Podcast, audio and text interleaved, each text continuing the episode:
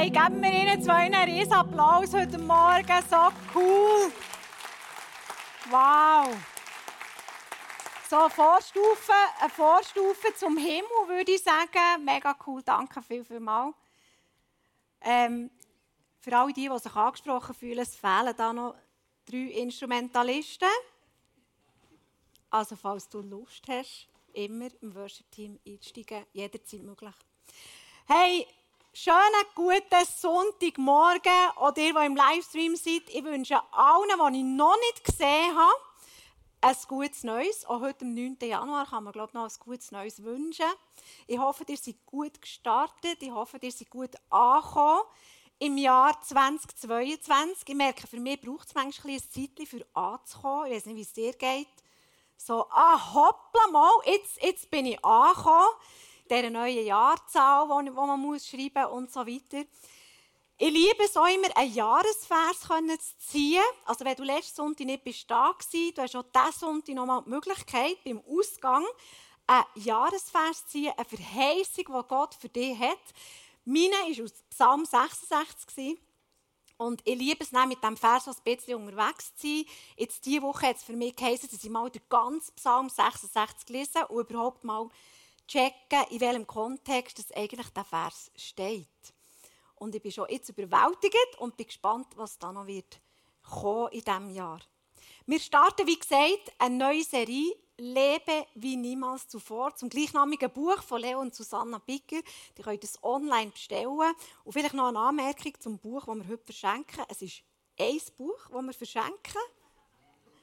Äh, wir hätten doch meinen, wir verschenken da Bücher tonnenweise, gell? Ja, es wäre schön, es wäre schön.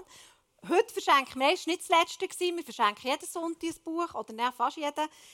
Der erste, der Paar etwas zahlt, nach der Celebration, überkommt das Buch. Okay? Gut. Ich sage es nur jetzt noch, am Schluss sage ich es nicht mehr, also die, die es schon wieder vergessen haben, genau.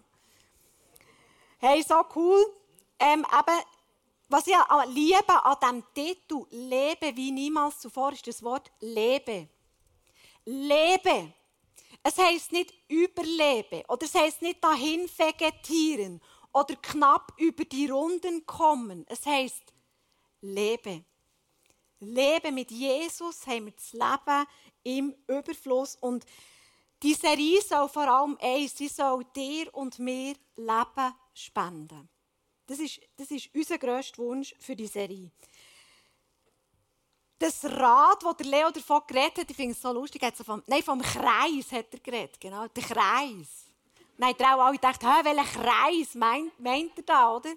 Also er meint das Rad hier, das Next Step Rad, sagen wir dem, oder Next Step Kreis auf Zürich-Deutsch. Es klingt wirklich furchtbar, oder? Also Berndeutsch ist einfach die schönste Sprache, das muss man einfach auch wieder mal gesagt haben. Genau. Amen. Amen. Amen.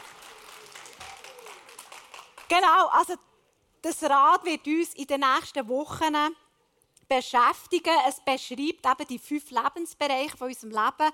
Glauben, Beziehungen, Gesundheit, Ressourcen und Arbeit. Und die Idee ist, dass wir als Christen uns immer wieder fragen, in welchem Bereich von unserem Leben können wir einen nächsten Schritt gehen.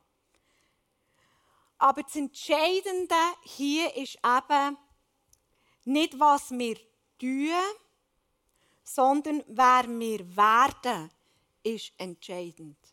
Also es geht jetzt nicht um einen Aktionsplan und To-Dos und eine Bucketlist, die du dir erstellen musst bis, bis Ende dieser nächsten Woche, sondern es geht immer darum, wer wir werden wollen, ist entscheidend. Und wie mache ich das? Ich frage eben den Heiligen Geist. Und das Ziel ist immer, Jesus ähnlicher zu werden. Wer wir werden, ist entscheidend. Im 2. Korinther 3, 18 lesen wir, und der Geist des Herrn wirkt in uns, so dass wir ihm immer ähnlicher werden und immer stärker seine Herrlichkeit widerspiegeln. Es geht um dies und mein Herz. Es geht um eine echte Veränderung von unserer Gesinnung, von unseren Herzen.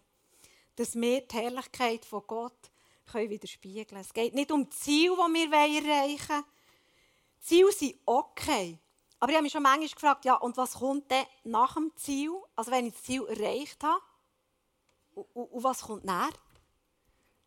Ja, das nächste Ziel, logisch, aber oft sind Ziele eben nicht bleibend. Lass mich ein Beispiel machen. Ich möchte zum Beispiel im, im Bereich Gesundheit 5 Kilo abnehmen. Das ist mein Ziel, oder? Gutes Ziel. Aber die wirkliche Veränderung wäre doch eigentlich gesünder essen. Ja, Amen.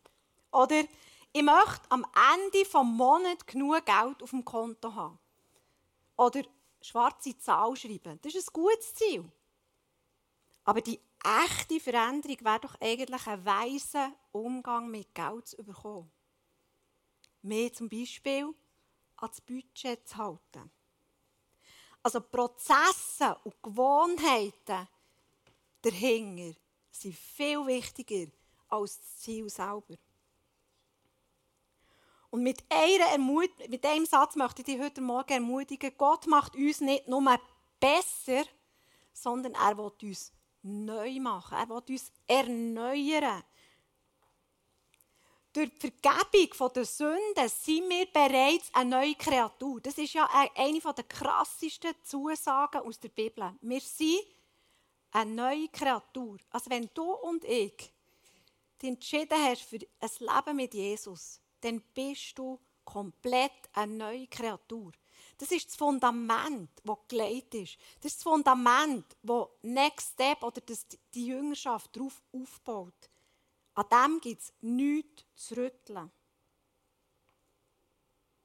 Und er will uns komplett erneuern. Er will auch bestimmte Lebensbereiche komplett erneuern. Und die Frage heute Morgen an Gott, an dich und an mich ist, sind wir bereit zu dem? So klingt Erneuerung. Das ist der Titel dieser Message heute Morgen. Und eben, wie gesagt, das ist unser Modell. Wir sehen es nochmal, das Next Step mit diesen fünf Bereichen. Und ich möchte herausfordern, zum Anfang dieser Message mal so eine persönliche Einschätzung zu machen. In diesen fünf Bereichen. Das könnte ja etwa so aussehen. Ähm, auf der nächsten Folie siehst du, wie man so eine Einschätzung machen könnte ähm, auf einer Skala von 1 bis 10, das ist jetzt einfach mal die Einschätzung, die da im Buch drin ist. Ich glaube, habe ich 9, habe ich 9 von 10, 8 von 10, 5 von 10, 10 von 10, 10 von 10. Mach mal für dich im Kopf so eine kurze Einschätzung.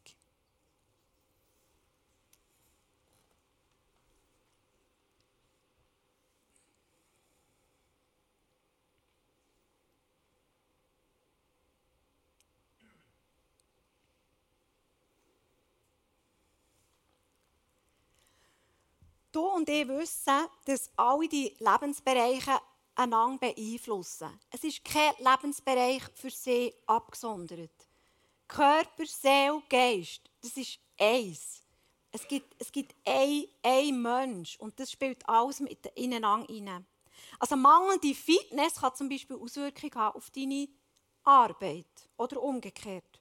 Oder lass mich noch anhand von einem anderen Bild erklären, das Bild vom Fass wo eigentlich sagt, dass dort, wo wir am schwächsten sind, läuft das Wasser raus. Oder auch anders gesagt, geht Energie verloren. Und es ist weise, als Christ einmal einen Blick auf so eine Stelle zu werfen. Wo geht mir denn eigentlich Energie verloren? Ein Leben in der Fülle entsteht, wenn wir ein ausgewogenes Leben führen in all diesen Bereichen. Wir haben das Leben von Gott geschenkt bekommen, wir sollen es verwalten. Wir sollen Gott Ehre geben, indem wir unser Talent und Begabungen für ihn einsetzen und nutzen. Mit dem können wir uns können wir die Liebe zu Gott zeigen. Wir können unser Herz und unseren Glauben Gott darlegen. Durch die Aufmerksamkeit auf alle diese Bereiche können wir Jesus ähnlicher werden. Ja, genau. Und du hast ja das gerade ein bisschen umgesetzt, was du gesagt hast. Also, ich mich an die Diskussion von gestern Abend besinnen, das weißt du gar nicht, aber du hast die Familie zusammen drum und gesagt, so, meine liebe Familie, jetzt läuft es so. Wir haben nicht mehr so viel Essensbudget. Ich sage jetzt, dass es zu essen gibt die nächste Woche und ihr könnt nur Ja und Amen sagen. Also du hast Gesundheit angesprochen, du hast Geld angesprochen, du bist schon ein Next Step gegangen mit unserer ganzen Familie. Finde ich mega cool. Hast du gar nicht gemerkt, gell? Morgen, wo, wo du erzählt hast vorhin, dachte ich, ah, das hast du ja gestern erzählt, genau. Also super. Ich möchte euch mit reinnehmen in, in, in einen biblischen Kontext, der das auch aufzeigt. Und zwar Ezekiel 37,1. Da lesen wir, er führte mich an ihnen vorbei. Da wir so, Gott hat Ezekiel genommen, offensichtlich, hat ihn in ein Tal geführt. Man nimmt an, in diesem Tal hat es Krieg gegeben. Ähm, damals war es so, gewesen, dass man die Toten hat einfach liegen Die hat man nicht äh, vergraben oder so. Viele hat man liegen Und dann sind in diesem Tal natürlich auch die wilden Tiere und und und, die einfach ja, die Menschen gegessen und dann sind Knochen übrig geblieben. Und dann hat es ein Tal gegeben mit ganz vielen Knochen. Und offensichtlich führt Gott jetzt in den Term. Man ist nicht ganz sicher, ob es eine Vision ist oder ob es äh, wirklich ist. Aber der Ezekiel sagt, sehr viele Knochen bedeckten dort den Boden des Tals und sie waren völlig vertrocknet. Jetzt sagst du, hä, was hat denn das jetzt mit Next Step zu tun? Ich komme nachher drauf, ich werde jetzt erst mit einnehmen, in Ezekiel. Es braucht ein bisschen Hintergrundwissen, damit du verstehst, was ist da eigentlich passiert. Du musst wissen, der Ezekiel ähm, hat in einer Zeit gelebt, wo es eine Supermacht hat gegeben. Das waren Babylonier. Babylonier, ähm, die sind so im heutigen Irak, haben die, haben die geherrscht. Und die haben die Assyrer bodigt, die Ägypter bodigt. Und als sie das gemacht haben, ähm, sie sind eigentlich auf die kleineren Länder zugegangen, wie auch so auf Israel sie zugegangen. Und einer von diesen bekannten Königen war Nebukadnezar. Und der hat Israel in drei Phasen erobert. Die erste Phase war 605 vor Christus, ist er einmarschiert in Jerusalem, hat dort Kriegsgefangene gemacht und hat die verschleppt nach Babylon.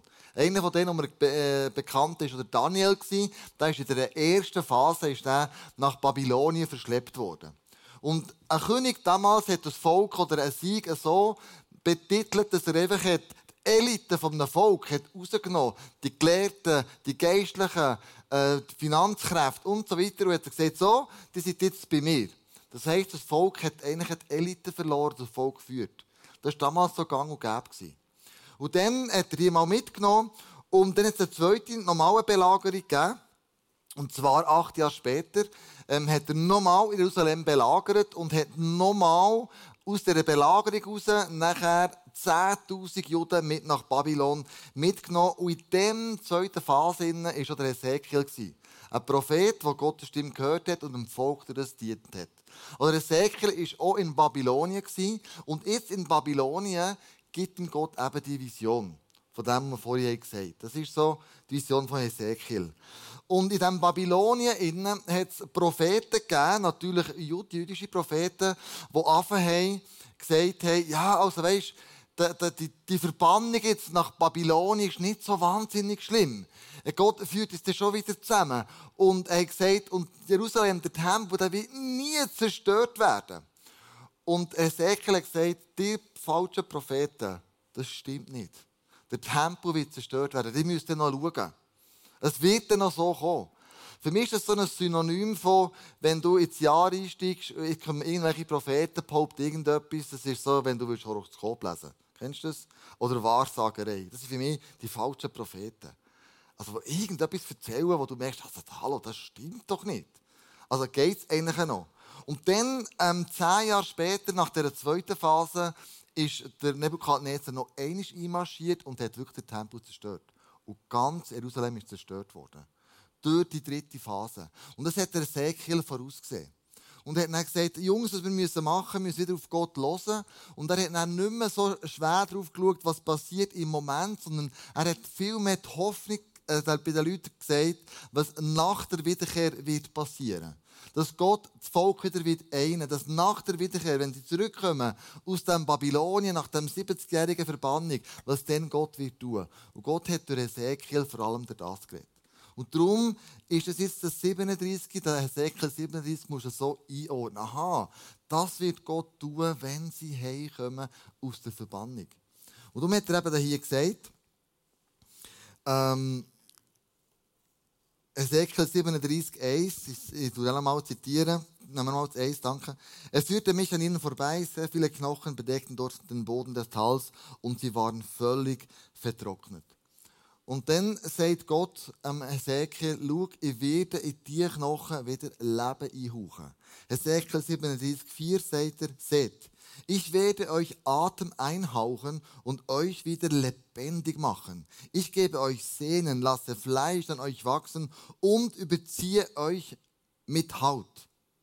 Und dann hat Gott nochmal gesagt, ich mache etwas Neues. Übrigens so eine Seilbemerkung. Der Hesekiel 37,4 ist unserer Familie mega wichtig geworden. Vor zweieinhalb Jahren, vor gut zwei Jahren. Wo der Joel ja ähm, sich mit der ähm, Band, nein, mit der, ähm, mit der Tischfräse hat die Finger gesagt. Und wir haben nicht gewusst, wie schlimm das ist. Das war alles verbunden. Und ich weiss noch, als wir dann von dieser Hochzeit heimgefräst sind, in einer Schallgeschwindigkeit, ich war noch nie so schnell von Lausanne auf Bern gewesen, mit dem Auto, haben wir das hier immer im Auto zusammen gebetet. Wir haben gesagt, Jesus, lass über den Finger vom Joel, lass die Sehne wieder wachsen, lass das Fleisch wieder wachsen, überziehe den Finger wieder mit Das haben wir im Auto x-mal, x-mal, x-mal gebetet, bis wir dann im Spital waren. Also der Bibelvers hat jetzt für uns persönlich noch ganz eine andere Bedeutung.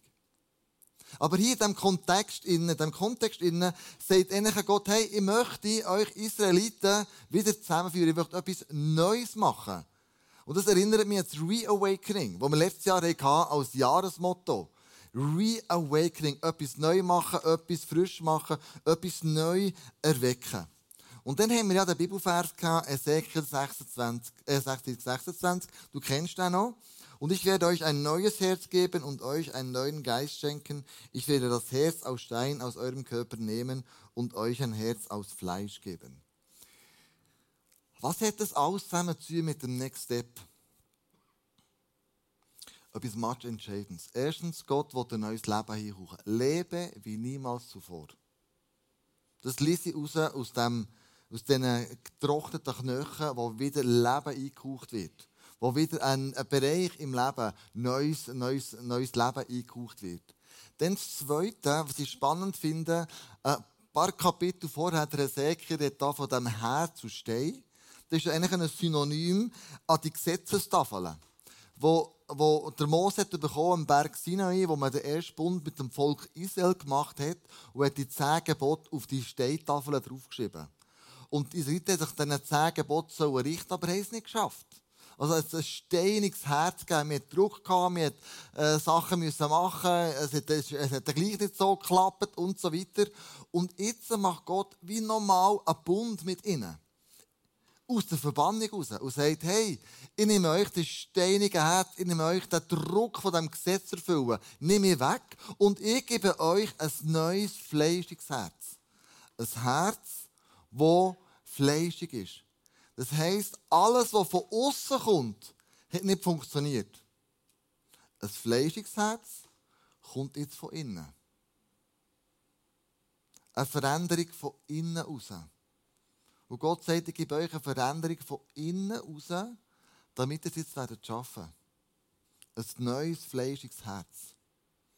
Und das hat eben sehr viel mit dem Next Step zu tun. Du kannst noch lange von außen deine Gebeine Leben einhauchen wenn du einfach äh, sagst, jetzt mache ich das und dann mache ich das und dann mache ich das. Es braucht eine Veränderung vom Versteinerten in ein fleischiges Herz, das von innen kommt. Wo du aber den Heiligen Geist fragst, was soll ich denn verändern? Sag mir's. Was ist in meinen fünf Bereichen der Punkt, wo ich so verändern Du fragst den Heiligen Geist. Und nicht du denkst, was wäre noch gut für mich sondern du fragst den Heiligen Geist. Das lesen wir auch ähm, im, im Philipper 2, äh, 13. Und wenn du das machst, dann steht da, und doch ist es Gott allein, oder der Heilige Geist allein, der das beides in euch bewegt. Er schenkt euch den Willen und die Kraft, ihn auch so auszuführen, wie es ihm gefällt. Er gibt dir beides, die Wille und die Kraft, die von innen rauskommt. Wo er dich be beflügelt. Nicht du selber, das sind wir bei den Jahresvorsätzen. Sondern von innen raus muss die Veränderung kommen. Und das hat mich mit Hesekiel so fasziniert. Dass Gott ihnen das da fühlt und sagt, schau, ich werde wieder Leben einhauchen in die Knochen. Vielleicht gibt es einen Bereich in deinem Leben, der sich so verknöchert anfühlt. Und du denkst, der bräuchte ein neues Leben. Und eigentlich haben wir euch alle Knöchel verteilen heute Morgen. Hätten wir wollen, haben wir bestellt, aber die Post hat irgendwo, ist es nicht gegangen. Ähm, und hätten können auf den verknöcherten Knochen, natürlich es künstliche, nicht richtige, ähm, hätten wir können etwas draufschreiben und sagen, das ist mein Knochen, der muss wieder zum Leben ähm, erweckt werden. Aber das machen wir dann nächsten Sonntag. Wenn nächsten Sonntag der kommt, bekommt er Knochen und dann können wir es dann immer noch, immer noch nachher, nach, nach, nach, nachholen. Aber was Andrea vorgelesen hat, 2. Korinther 3,18, und der Geist des Herrn wirkt in uns. Wieder hier. Der Geist des Herrn wirkt in uns. In uns drinnen. Der Geist Gottes bewirkt das in uns innen. So dass wir Jesus immer ähnlicher werden und immer stärker seine Herrlichkeit widerspiegeln. Also, welcher Bereich in deinem Leben merkst du, muss neu geschrieben werden, muss wieder Leben eingehaucht werden? Ist es der Bereich Arbeit, der Bereich Freundschaft, Beziehungen, der Bereich Gesundheit und so weiter und so fort? Welcher Bereich? Und dass jeder Bereich seine Wichtigkeit hat, gibt er jetzt auch noch Matthäus 25, 21. Da freute sich der Herr, gut gemacht, mein guter und treuer Diener. Du bist mit diesem kleinen Betrag zuverlässig umgegangen, deshalb will ich dir größere Verantwortung übertragen. Lass uns miteinander feiern. Für mich, du hast da die Auslegung ein bisschen ausdehnen, gell? das tut mir sicher zugestehen. Oft sagt man, es geht ums Materielle. Gott gibt die Finanzen, gibt die Ressourcen, du es vermehren und so weiter und so fort. Aber ich glaube halt einfach auch, es geht auch noch ein bisschen um mehr. Ich will das noch ein bisschen ausdehnen. Es geht für mich nicht nur um das Materielle, was mir Gott anvertraut. Er vertraut mir auch an, hey Kleusel, in deiner Arbeit, wie gehst du mit deinen Mitarbeitern? Wie stehst du zu mir, wenn du ähm, in der Arbeit bist? Erzählst du von mir oder nicht? Bei mir ist mal ein Mann vorbeigekommen im Gebet und gesagt, hey Klaus, ja, ein riesiges Problem. Aufgrund von der Umstrukturierung hat man mir gekündigt. Ich kann nicht mehr bei diesem Arbeitgeber sein. Das ist nicht mein Problem. Ich finde eh wieder einen Job. Was mein Problem ist, hat er gesagt, ich kann kein Segen mehr sein für den. Ich bin an die Stelle angenommen, weil Gott hat gesagt, dort, wo ich hergehe, will ich ein Segen sein. Ich will dem Mann segnen. Ich will einen guten Job abliefern. Ich will alles mein Bestes geben. Ich will ein Segen sein für diesen Betrieb. Und wenn ich jetzt entlassen werde wegen der um äh, äh, äh, Umverteilung, nein, um... Äh? Umstrukturierung, danke, das ist das Wort. Ja, Röstschau Aber Umstrukturierung kann es nicht mehr sagen. Das war sein grösstes Problem. Ich dachte, wow, das ist doch krass, die Haltung. Ich habe nicht geschafft, weil ich Geld verdienen Ich habe geschafft, weil ich sagen, sie, klar verdiene ich Geld. Aber das ist so wie, was Gott dir anvertraut hat. Wie siehst du seine Beziehungen? Was hat Gott für Beziehungen anvertraut? Ähm, wie gehst du mit Konflikten um? Nur mal als Beispiel. Lass du Gras überwachsen, bis alles vergessen ist, aber nicht vergeben ist? Das sind zwei verschiedene Sachen. Gott hat uns ganz viele Sachen anvertraut. Und was ich liebe an unseren Celebrations ist eben genau das. Wir uns immer wieder reflektieren. Das liebe ich bei uns. Mir hat mal eine Frau erzählt, die Manager coacht, hat sie gesagt, du kannst dir nicht vorstellen, was für einen Vorteil wir Christen haben, hat sie gesagt. Wir kommen jeden Sonntag daher und wir von uns reflektieren. Ihre Manager, die machen das nicht. Die haben das Gefühl, die Schönsten, die Besten machen niemals Fehler in ihrem Leben. Die zu coachen ist ein Nightmare, hat sie mir erzählt. Aber Christen zu coachen, die reflektieren ganz automatisch. Sagen, okay, was läuft im Leben gut, was läuft nicht gut, wo kann ich einen Action Step gehen, wo tue ich reflektieren, um Jesus immer wieder ähnlicher werden und mir im ICF mir lieben, wenn es praktisch wird. Das ist mein Step. Das ist der nächste Step, den ich gehen will. Ich will mich, ich will mich verändern. Also ganz konkret heisst das jetzt A, also erstens, fragt der Heilige Geist für den nächsten Schritt. Und dann gang kleine Wachstumsschritte. Im Zacharia 4,10 steht, denn wer den Tag der geringen Anfänge, nein, denn wer hat den Tag der geringen Anfänge verachtet? Da ist der Tempo nach der Rückkehr wieder aufbauen und sie sind mega frustriert gewesen, dass das Tempo viel kleiner ist als vorher. Dann kommt der Prophet Zacharia und sagt, Jungs, seid ihr in eine Sprungschüssel? Wer von euch sagt, dass der kleine Anfang nicht, nicht, nicht, nicht lenkt? Maria, könntest du mir schnell die Leiter geben? Oder, oder du. So gut. Merci mal. Der Punkt ist der, upsla. Wenn du Schritte gehen willst, von uns würde keinem in den Sinn kommen, die Leiter so herzustellen, wenn ich hier oben irgendetwas erreichen möchte. Keiner von uns sagt, ja, ich mache jetzt Schritt, aber eigentlich Läusel, die sind eigentlich viel zu, ich komme gar nicht hoch, die sind viel zu gross, das geht ja gar nicht. Oh nein, Hilfe! Und, und, und, und, und dann geht es in die Hose. Keiner von uns kommt in Sinn, so die Leiter zu stellen. Jeder von uns weiss, hey, wenn ich erfolgreich sein will, dann muss ich kleine Schritte gehen. Eins und das andere. Immer mehr. Oh, danke. Suva-konform, danke Mike. genau, du hast das Bild schon gehabt. Kleine Schritte. Ah. Ja, ich stehe drauf, es geht schon. Ah, genau. Voilà. Jeder von uns sagt, hey, ich komme nur ins Ziel, wenn ich... Habt ihr Angst vor mir? Ist so schön. äh, so schön. okay. Damit noch, nicht noch ein paar Herzbracken bekommen. Aber das Bild habt ihr gesehen, hoffentlich, gell? Jeder von uns macht doch kleine Schritte, um ins Ziel zu kommen. Und wenn du einen nächsten Step gehen mach kleine Schritte, die du kannst umsetzen kannst eins um das andere. Das heisst, nimm dir nicht viel vor, sondern gang der einen Schritt um den anderen. Keiner, der sportlicher werden fängt mit einem Marathon an. Dann geht mal 10 Minuten joggen. Keiner, der ähm, die Beziehung zu Gott vertiefen fängt mit zwei Stunden Bibellesen an. Vielleicht du mal mit an, ich lese einfach einen Psalm pro Tag. That's it. Aber einfach ein Schritt um den anderen. Nicht die grossen, sondern die kleinen Schritte, die bringen dich ins Ziel. Was wir möchten machen, ist eine Zeit, wo die Band spielt, wo du jetzt einfach kannst den Heiligen Geist fragen Und falls er dir etwas sagt, was dein Schritt ist, und du merkst schon, dass sie die, die, die nächsten ähm, Schritte, die ich gehen könnte, schreib sie in deine Agenda ein. Bei mir ist es so, alles, was in der Agenda steht, das mache ich. Was nicht drin steht, mache ich nicht. Du bist ein ähnlicher Typ wie ich. Vielleicht machst du es ganz anders.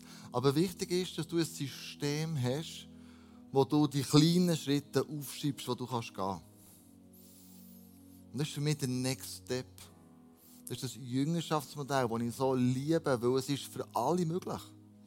Es ist für dich möglich, es ist für mich möglich, es ist für jemanden möglich, der seit zwei Tagen im Glauben ist, es ist für jemanden möglich, der schon seit 50 Jahren im Glauben ist. Das liebe ich an diesem Jüngerschaftsmodell.